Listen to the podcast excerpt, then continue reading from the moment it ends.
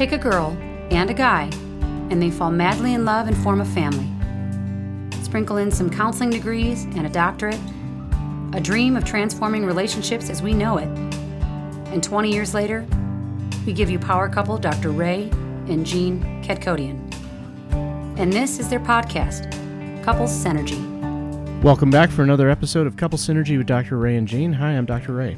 And I'm Jean, and this is our podcast about love, marriage, and relationships. Please check us out online on our Facebook page and Instagram at Couple Synergy or our website, couplesynergy.com.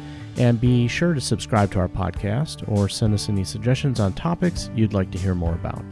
And now on to Couple Synergy, an in depth look at love, marriage, and relationships, where we bring you our experience helping thousands of couples transform their relationships for nearly 20 years. You know, everyone says you should work on your relationship, but nobody teaches us how. So we've created this podcast to teach people what they can do to create the relationship they've always dreamed of with the partner they fell in love with. You know, in today's episode, we're going to be talking a little bit about social media. I shouldn't say a little bit about. We're going to be talking a lot about it.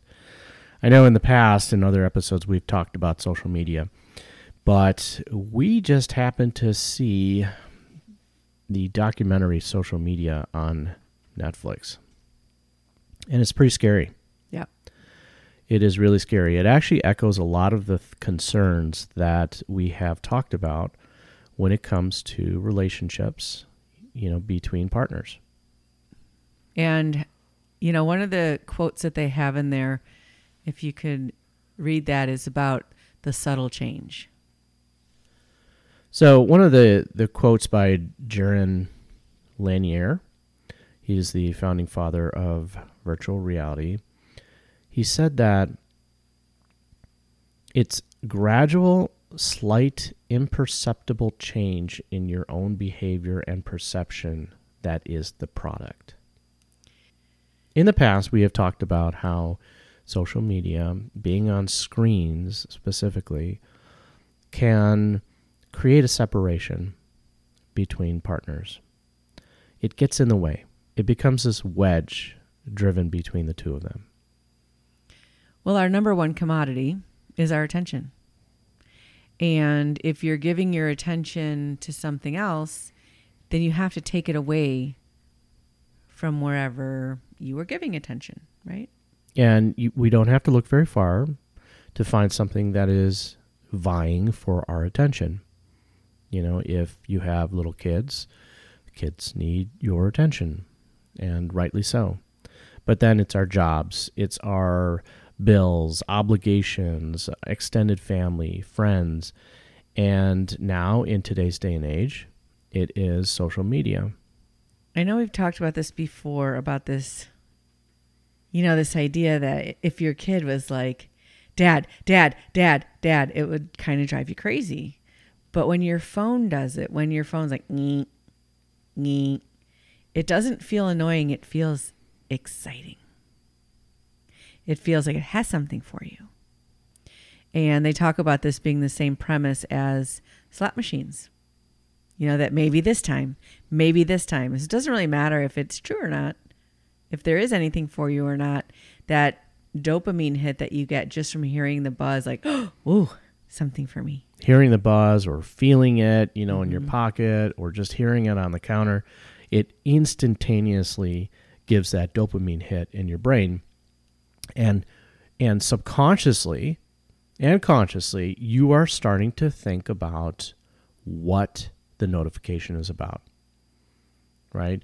You know, there was that one experiment where they brought in all of these toys and candy into a classroom full of kids and they brought in this box and they told all the kids that you can eat all the candy you could play with all the toys all you want but do not open this box.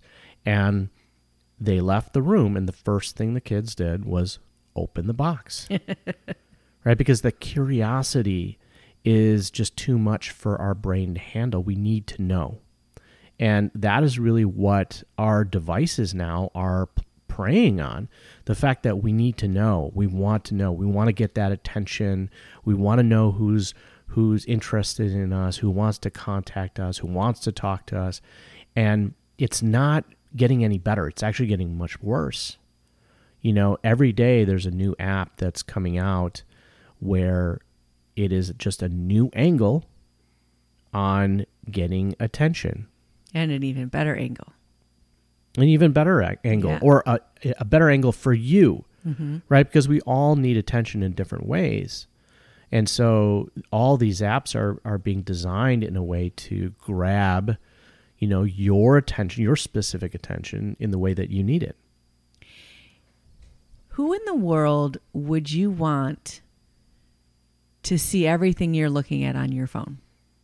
Is there another person that that, that you'd be like, I'm so uh, passionate to share with you my collection of interests and things that I look at on my phone?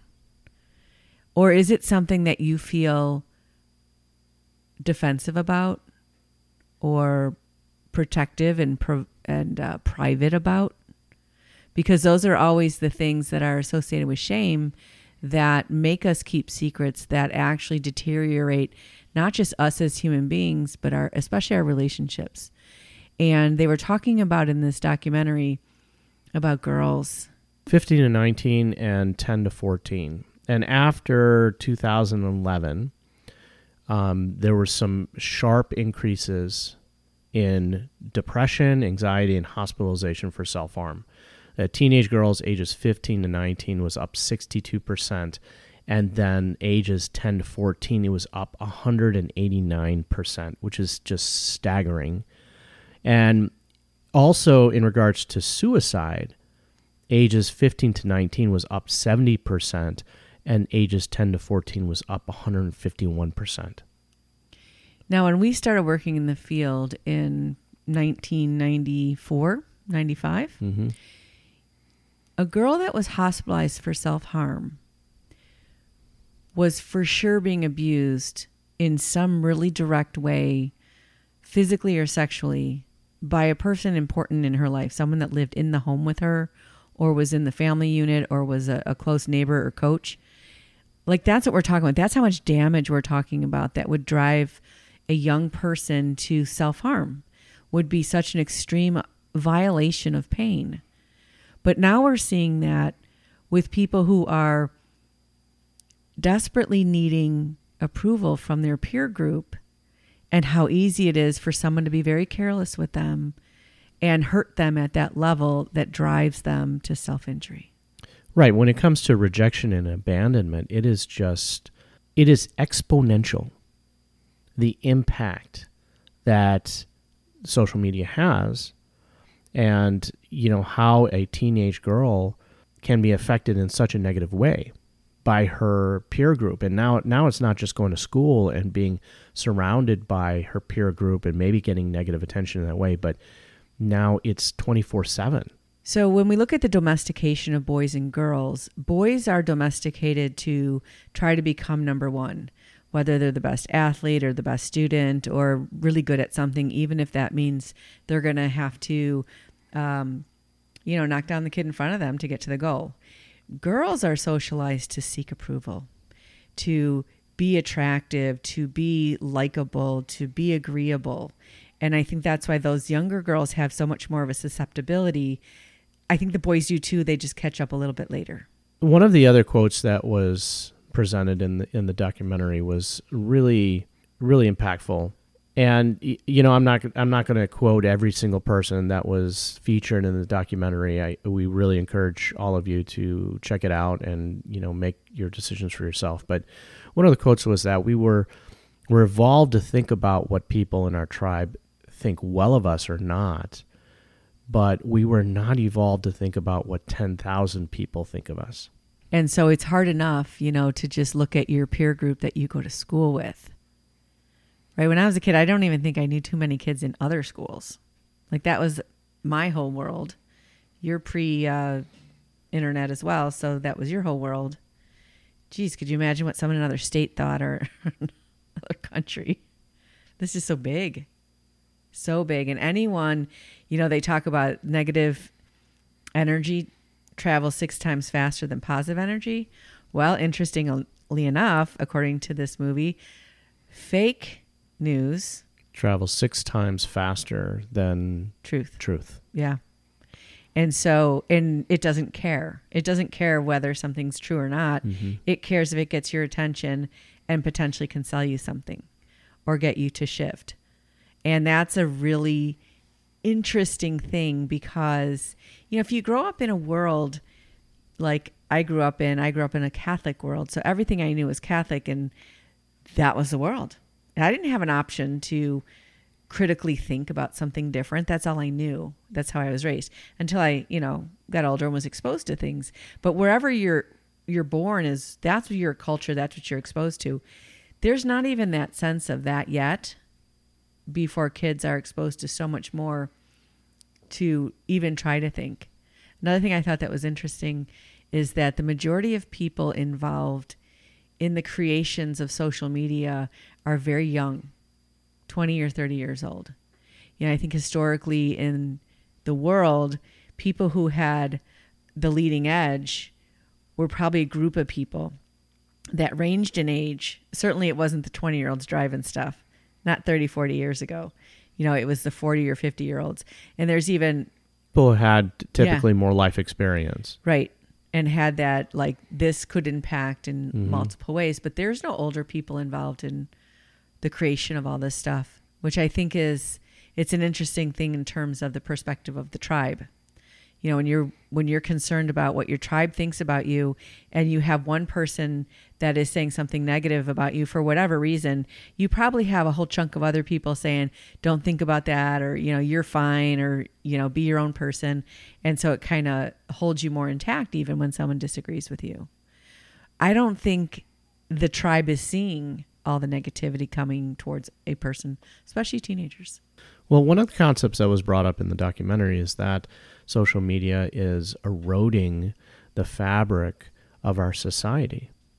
And, you know, the implications that it was making was not only on, on society and politics and democracy, you know, but what we are actually seeing and what we are actually commenting on is more of a microcosm and how it is impacting couples and their relationships specifically. And how if it can if it can affect democracies and countries in the world then it absolutely is affecting relationships at home.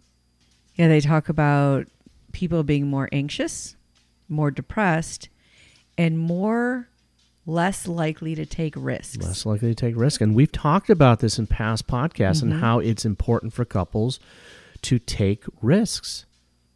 So I, I, I can't help but feel a little bit like contradictory because in the beginning of our podcast we say check us out on Facebook and Instagram, right? And so it, it feels kind of like a double-edged sword because social media does promote a lot of good. There is a lot of connections that it is making and helping facilitate in this world among people who would normally not be connected to each other. But at the same time, there are consequences, right? And there, there, I, there are consequences for everything. Yeah, I think it's the balance. Right. It is the balance. And and that's where, you know, we are coming from as far as that balance within a relationship and how to find that balance because it's not it's not a specific number. It's not a finite number. It is something that each couple has to find within their own relationship and it takes communication, it takes working together, it takes, you know, being on the same page, having a common vision, and all of that takes work, right? And one of the things that really stuck out to me, among many, in this documentary was that social media, specifically, what it does is it tilts the playing field, right? So it doesn't prevent you from actually finding truth. It doesn't prevent you from searching and finding, you know, what is what resonates truth within you.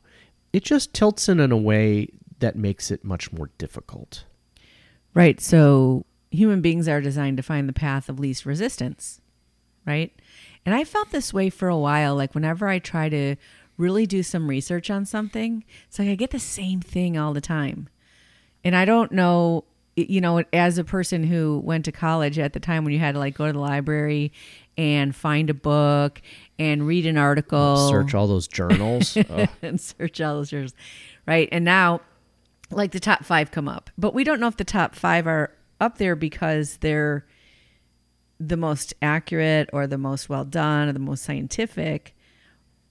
and and you know what? For the most part, you can guarantee that it is actually driven by some type of ad. Right. And that's the part that is off kilter. You know, this this tilt, so to speak, where you can slide downwards and just fall into a pool of whatever information is in there, and that's easy versus having to climb and get to something tougher, which is the whole point of taking risks. And the other thing is when you're in the pool that you fall into, everyone's in there with you. And they're saying and believing what you're hearing as well. And so it sounds correct. It it creates a world that is very geared for us to believe what it says. And there's nothing in us that says, wait a second, this doesn't seem right. Until you climb up a little bit and then you go, wait a second. With that saying, are we saying that it is much more difficult to have a healthy relationship today? Yes. Yes, it is. Mhm. It absolutely is more difficult because there is so much around you that is that's easier to get your attention, to give you attention. There's so much more that is readily available than your partner in front of you because you have to actually work at that. And you have to work at it together. It's not like, you know, when you need attention from your partner, they're going to be right there and willing and able to give that to you. No, it's something that has to be it's it's a balance that you have to strike together. And sometimes they're not going to be there for you. And it's even more than that because sometimes you have to grow or work through something to attach at a new level. It's actually some work, right? It's not just, what do you feel like today? Okay, I'm going to meet all your needs. Right. It's like, I, I think we're out of whack or we need to spend more time together or whatever that And, is. Ugh, who wants to do that? who wants to work at it to get to the next level, right? A- And, you know, there are times that we're working with couples and, you know, maybe they'll reach a new level and they'll feel really good. And we're like, oh, wow, this is great. We feel a lot more connected to each other. And then they start on this upward climb to the next level. And then it, it, it kind of dawns on them that it's never ending.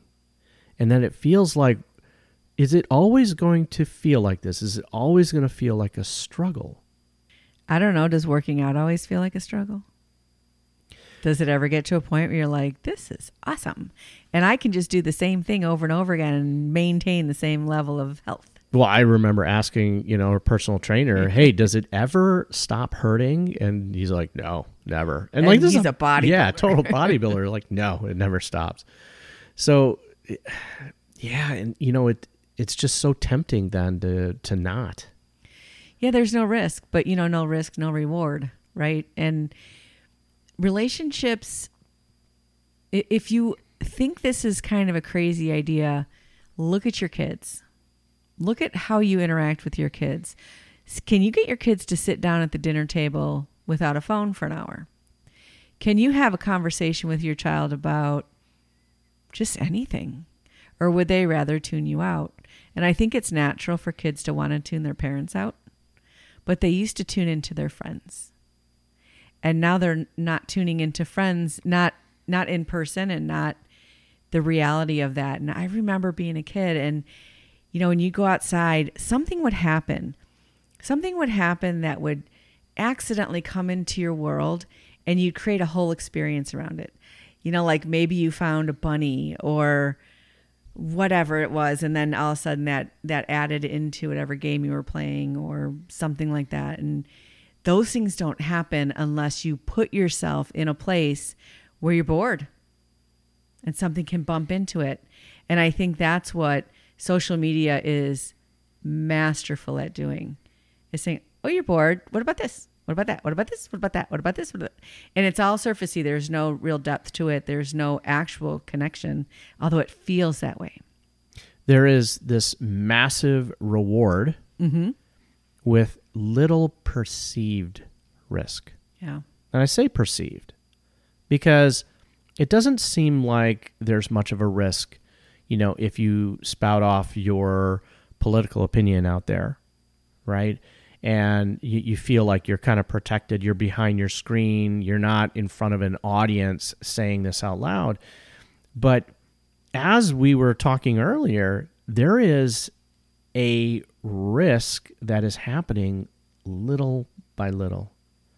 It is that small, subtle changes that are occurring that's shifting you in one direction or another, changing your perception, changing your belief system, you know, changing your actions ultimately.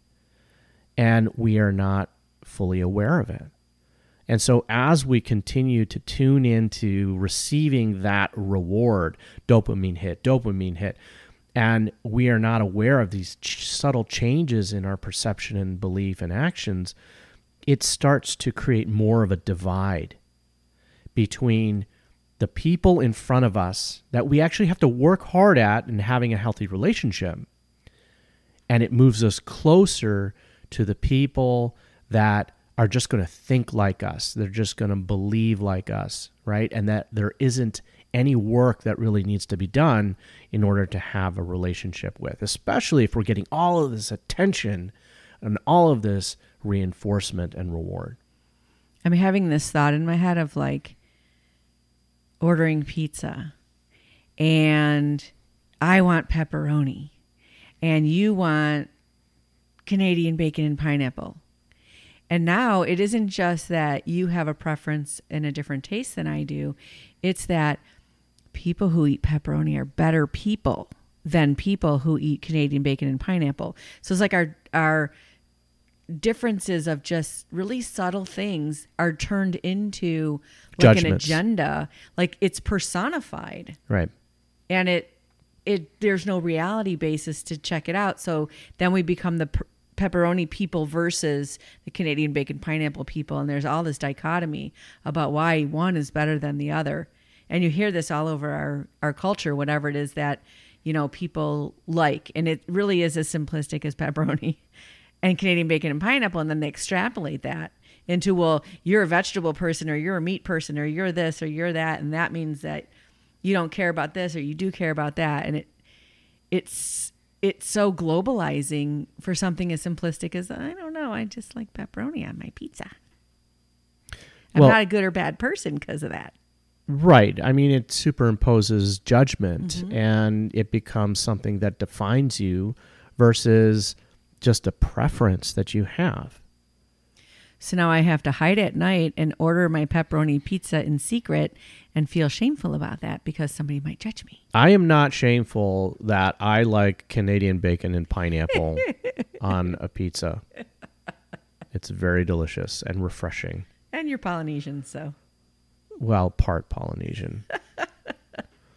you know, and, and I think that the intolerance of that, you know, they were talking about the algorithms that they come up with to put in front of you the next video that you would 99% want to click on. Right. And it looks like all the other videos. It was funny when, when our kids were younger, is before social media, and I would choose a movie. and everyone was so scared when I chose a movie because you know it was going to be way out of left field, right? It was probably going to be something with subtitles, something that, eh, where did I even find this thing?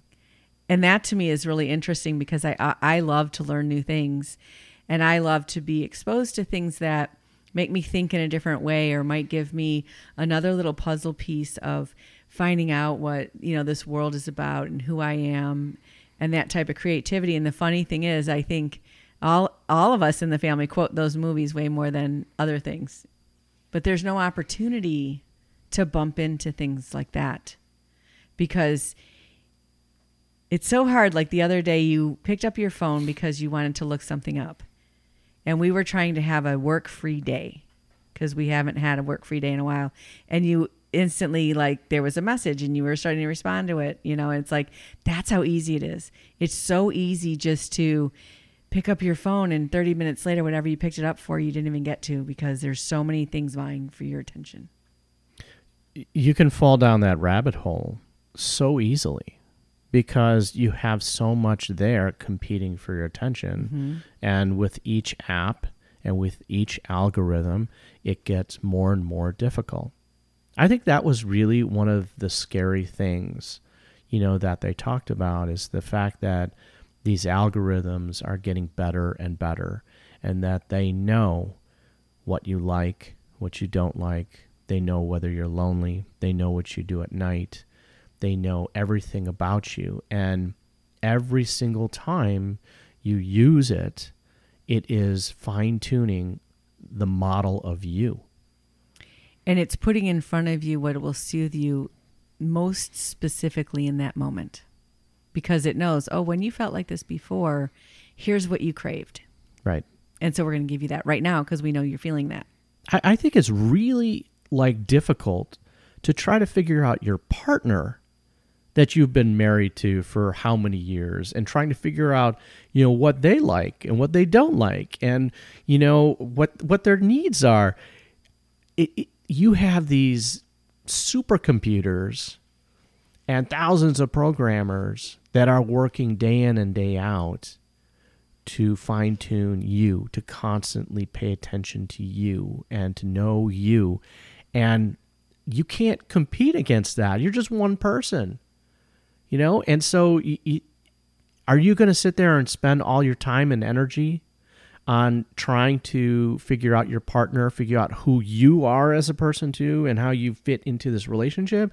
Or are you just going to turn on your phone and, and let the supercomputers give to you? That reminds me of like being in a relationship with someone who is artificially intelligent and they're going to do exactly what you want.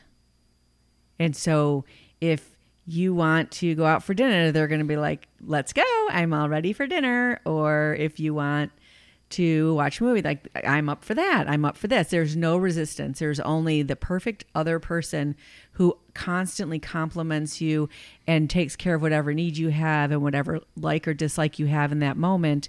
And they never offer any type of rejection or criticism or challenge to be something different, which is not the way a relationship goes.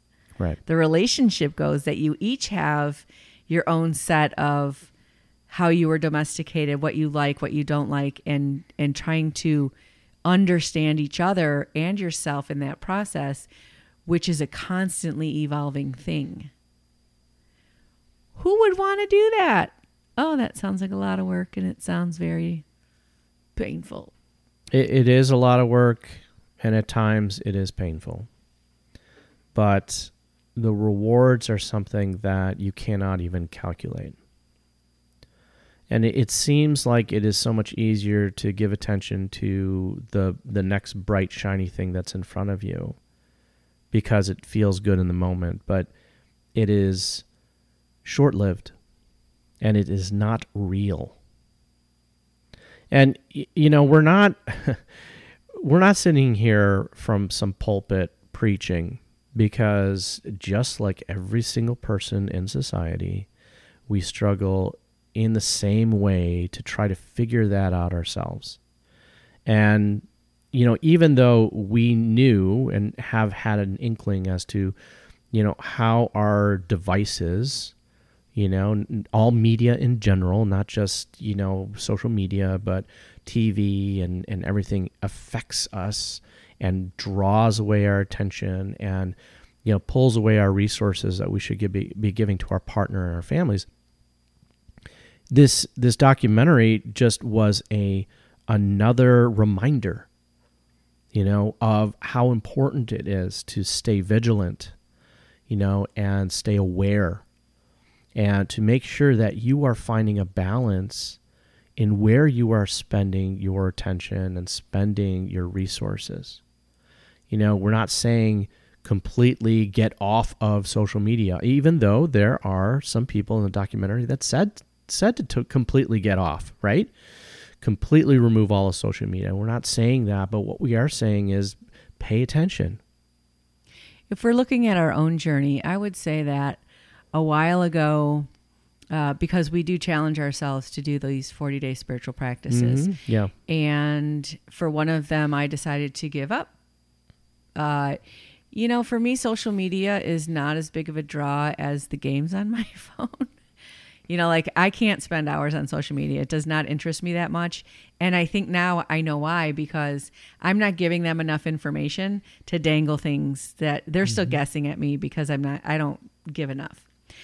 But I do to, you know, playing, you know, some some of my games I like to Wh- play which phone. is the same concept Yeah, uh-huh. because you know in the middle of your game i've seen there's an ad that Yeah. pops up Mhm. for another game or you know some shoes or whatever it is and so they're they're getting your attention Right. and keeping it Mhm.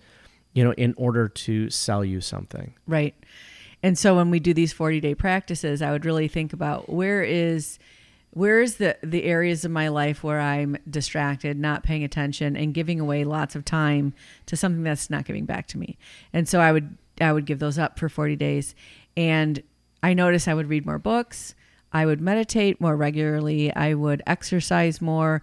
I would go create. Maybe I do a puzzle or paint a painting. And it, and then during those 40 days, I felt better. I felt less on edge, less um, of that bubbly, excitey thing that you kind of feel when you're eh, and like you're not being shocked all the time. And then I would, of course, the 40 days would go over and slowly build back up again. And maybe we would do it again. And so we have been working at this and uh, trying to understand ourselves to, of this process long before this came out. And I think it created somewhat of a divide between us at certain points when one of us felt more strongly about not being on our phones than the other person. And I, when I was giving up those things for those 40 days and you were not, I made a deal with myself that whatever you were doing on your phone, I was just going to sit and wait. And it's really interesting to watch that, to watch someone else be on their phone and how long it takes them to actually put it back down. And I really wanted to not like pull you from that, but just to observe all of it. And it is very fascinating to watch how our brains work. And I think we both got to a point in our last 40 day practice where we gave up our phones for one day, one day a week. Right? right We, we not so easy. no no it's not you know especially if your your life is tied to your connections online it you know how do you differentiate? And and that's what makes it really difficult you know? Uh, a lot of people are working from home these days and you know so when you get a notification is that work? Is it social? You know what is it? And it, it is so intertwined now it makes it much more difficult. Mm-hmm. Yep. And so, one of the questions we ask a couple very regularly as we're working with them, but absolutely the first day we meet them is how much time do you spend together, quality time without screens, in a week? And 95% of the couples say, less than an hour yeah, less than an hour. And we're always looking for that number to go up because we know that's a barometer of connection in a relationship. Are you sitting out in the backyard, you know, doing some stargazing or having a glass of wine or sitting by a fire and just chatting? Are you exposing yourselves to new things? You know, did you go bowling? Did you go axe throwing? Did you go find something else in the world to discover and do that's new? Because we know those are the behaviors we're looking for to for people to feel better in their relationships long before they can ever get to their problems. Right? And really uh, the couples weekend intensive is designed really to drive a lot of energy towards that type of connection towards spending time together not being distracted and really figuring out how to have a new experience. And we're taking out some of the boredom so it's easier for people because we're kind of helping them learn how to do that. And those are the things that lead to us feeling happier safer secure less anxious and more connected in the world think of it as a reinfusion of energy in your relationship especially if it has been depleted over time And for people out there who are single, especially teenagers, it is so hard to date a real person. It is so hard to be strong enough to be vulnerable. You know, your your pool of people to choose from is endless with the swipe, swipe, swipe, swipe, swipe. It's endless.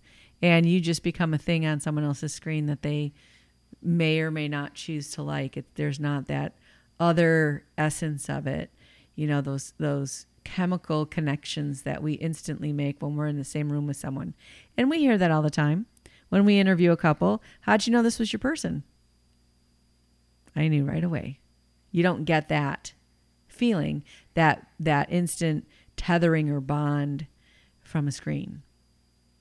And so it's really difficult, especially during COVID. How do you like bump into people like that? You don't. I know it's really sad. You don't. I feel really sad for for people who are dating right now these days. But even even pre-COVID, teenagers have stopped dating. 20 something year olds have stopped getting married. I mean, it's our level of trust and security in each other has gone down significantly, which is hurtful to us. It's We a sad way to well, live. we see it on a global basis. Mhm. You know, the the level of distrust is really high. People don't know what to believe anymore, what is truth and what is not. And so down down to, you know, the microcosm of a relationship, it would make sense yeah. that there's more of a divide and a disconnect and lack of trust and lack of connection. You know, I I see this now that I'm in my mid 50s. I'm not mid yet, right? I'm close. that some people around me, maybe within 10 or 15 years older than me, they will live their lives in this way that is like going out to eat, drinking a lot, having fun, uh, not getting proper sleep, blah, blah, blah. And then they run into a health scare, right? And they may be pre diabetic or they may have some other uh, heart conditions or something. And all of a sudden they start paying attention and they start, they change their diet and they change their exercise and they dial back some of the drinking and they look great and they feel so much better. And you can see how easy it is for us to repair ourselves and to come to a better place of health. And it's not easy or fun. And I think it takes something like a health scare to go, I better pay attention, or I'm literally like killing myself by what I'm putting in my face. And I'm certainly not um, innocent of that, right? And, you know, when you're at this age, those things become more and more permanent. That's like becomes your new thing you have to live with. You know, your body hurts a little here or there. But when you start working on it, you feel better. And then you're like, oh, those aches and pains are gone. And I don't know if there's an ache and pain here that would naturally stimulate someone to say, you know what, I really, really crave real human connection, a real drive to make the effort to go outside and say hi to my neighbors or to try and meet a person or, you know, even when you and I are fairly social and during this COVID time, I really crave it. I mean, because we live just the two of us in a house. If we're not out with other people, this is it Right. and and there's no new information or someone else to listen and you know you don't have all the same interests as I do and I don't have all the same interests as you do so it's nice to talk to other people who might appreciate some of those things and that's the kind of stuff we're talking about just that real I guess it's tribal connection like if we're going all all the way to that you know we are designed to care about a few people Well, it, what we've been talking about here kind of highlights the fact that this is a subtle change. And so mm-hmm. it's very hard to recognize, you know, that you have gone down this other path, you know, unless you have some type of a pivotal moment. And that's kind of what you're alluding to is this shift, right? You know, that person facing the health crisis, it's a pivotal moment, a shift that they have to make now versus little by little this dwindling connection that you may or may not even notice. Most often you don't notice it. And maybe it does take something that's pretty drastic or severe, you know, for you to wake up and to say, wow, I have kind of fallen far here and I need to get back. I need to connect more. I need to, you know, really appreciate the relationships that I have in my life right now. It- you know, and so we're not trying to be all doom and gloom. But we are trying to help you have a pivotal moment and really take a look at, take a step back and look at your life and, and be like, is this where I want to be? Right? Is this where I want to be spending the majority of my energy and time on? Right? And where am I giving my attention? I would even say that you have to realize that you're not choosing so much as much as you think you are. You're not choosing Right. where you're giving that attention to when you're on your phone. The phone is what do they say it is manipulative, seductive, and something else. Like it's it is actually coming after you as a product. It's calling out to you. It is calling out to you. Right. And what they say, there's a funny thing that said only uh, technology and drug Illegal drugs. illegal drugs call someone a Call user. their customers users. Users. right. And so that's the kind of thing that we're talking about. Is like become aware. And one of the greatest ways you can do that, and this is a challenge we would ask you to try, you know, do one day, you know, technology free, one day, and and see what you feel. Observe yourself, right? Or if you're really brave, give it a week. I- would have to say, Mm-hmm. and because uh, I'm going to say this because I've experienced it. If you feel a resistance to that, that just the thought of being technology free, and I'm not not just your phones, but you know, TV, just computer, put it all down. If you feel a resistance to that for one day, there's already a problem, right? Yeah. One of the other changes that I think we've made that has been really impactful for us is we don't keep our phones in our bedroom anymore. Right, right. So when we wake up, we pay attention to each other, maybe the dog. You know, if the Wait. if the other one's still sleeping, maybe we're going to read a little bit. We, we actually had to get one of those digital alarm clocks. Yeah. right? Because we were using the phone as an alarm clock, but now, you know, a traditional alarm clock. Mm-hmm. And it is a very different way of waking up. It's very peaceful and it gives you that time in the moment of waking up to plugging into yourself, thinking your own thoughts, feeling your own feelings, and making some decisions about your day before it starts. Whereas before, you would be down the rabbit hole within the first minute of waking up. Oh, don't kid yourself. Even if you haven't woken up and even if you didn't pick up your phone, just the buzz of it gets you going. And wakes you up even. Yeah. That might even be your just wake up. just sit, sitting there vibrating, you know, on your nightstand, that starts your mind going. You start thinking about who is it and where it is and what's going on and all of that, and you're already gone. You know, and here's the excuse. What if there's an emergency? Oh, yes, yes. What if somebody needs me? What if there's an emergency? And Right. let me ask you this when's the last time that happened? Because if there is actually a real emergency, there's plenty of other people answering their phones that can take care of those emergencies much more readily than you, especially, I mean, our kids live in different states. It would take us a day to get to them, anyways. But there is not so much of that as we like to imagine. We like to imagine our phone keeps us safe and that it protects us from emergencies. It just informs us. Right. It really doesn't change much. And that's the excuse I think that we sell ourselves with. I have to have this or it's not safe. And you're no more or less safe just because you know something, but you give up a lot. So that would be the challenge, you know? Um, one day electronic free.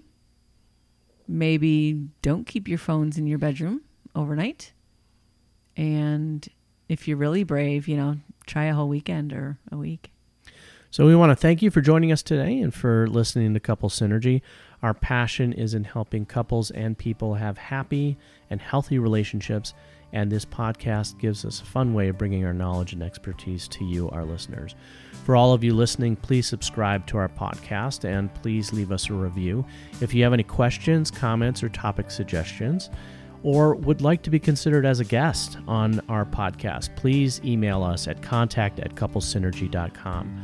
For more information about Couple Synergy and our programs such as the Couples Weekend Intensive and our premier program called Couple to Couple, as well as our online community called Connections, look us up online at couplesynergy.com. And if you get a chance, you can watch the documentary that inspired this episode called Social Dilemma on Netflix. And if you know someone who could benefit from this episode, please download it and share it. And thank you for listening. Until next time, synergize your life and synergize your love.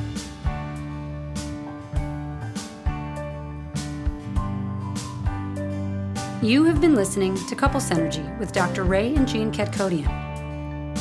Couple Synergy was recorded, edited, and produced by Dr. Ray and Jean Ketkodian. Voiceover and music entitled Breathe and Let Go was recorded and composed by Gina Gonzalez.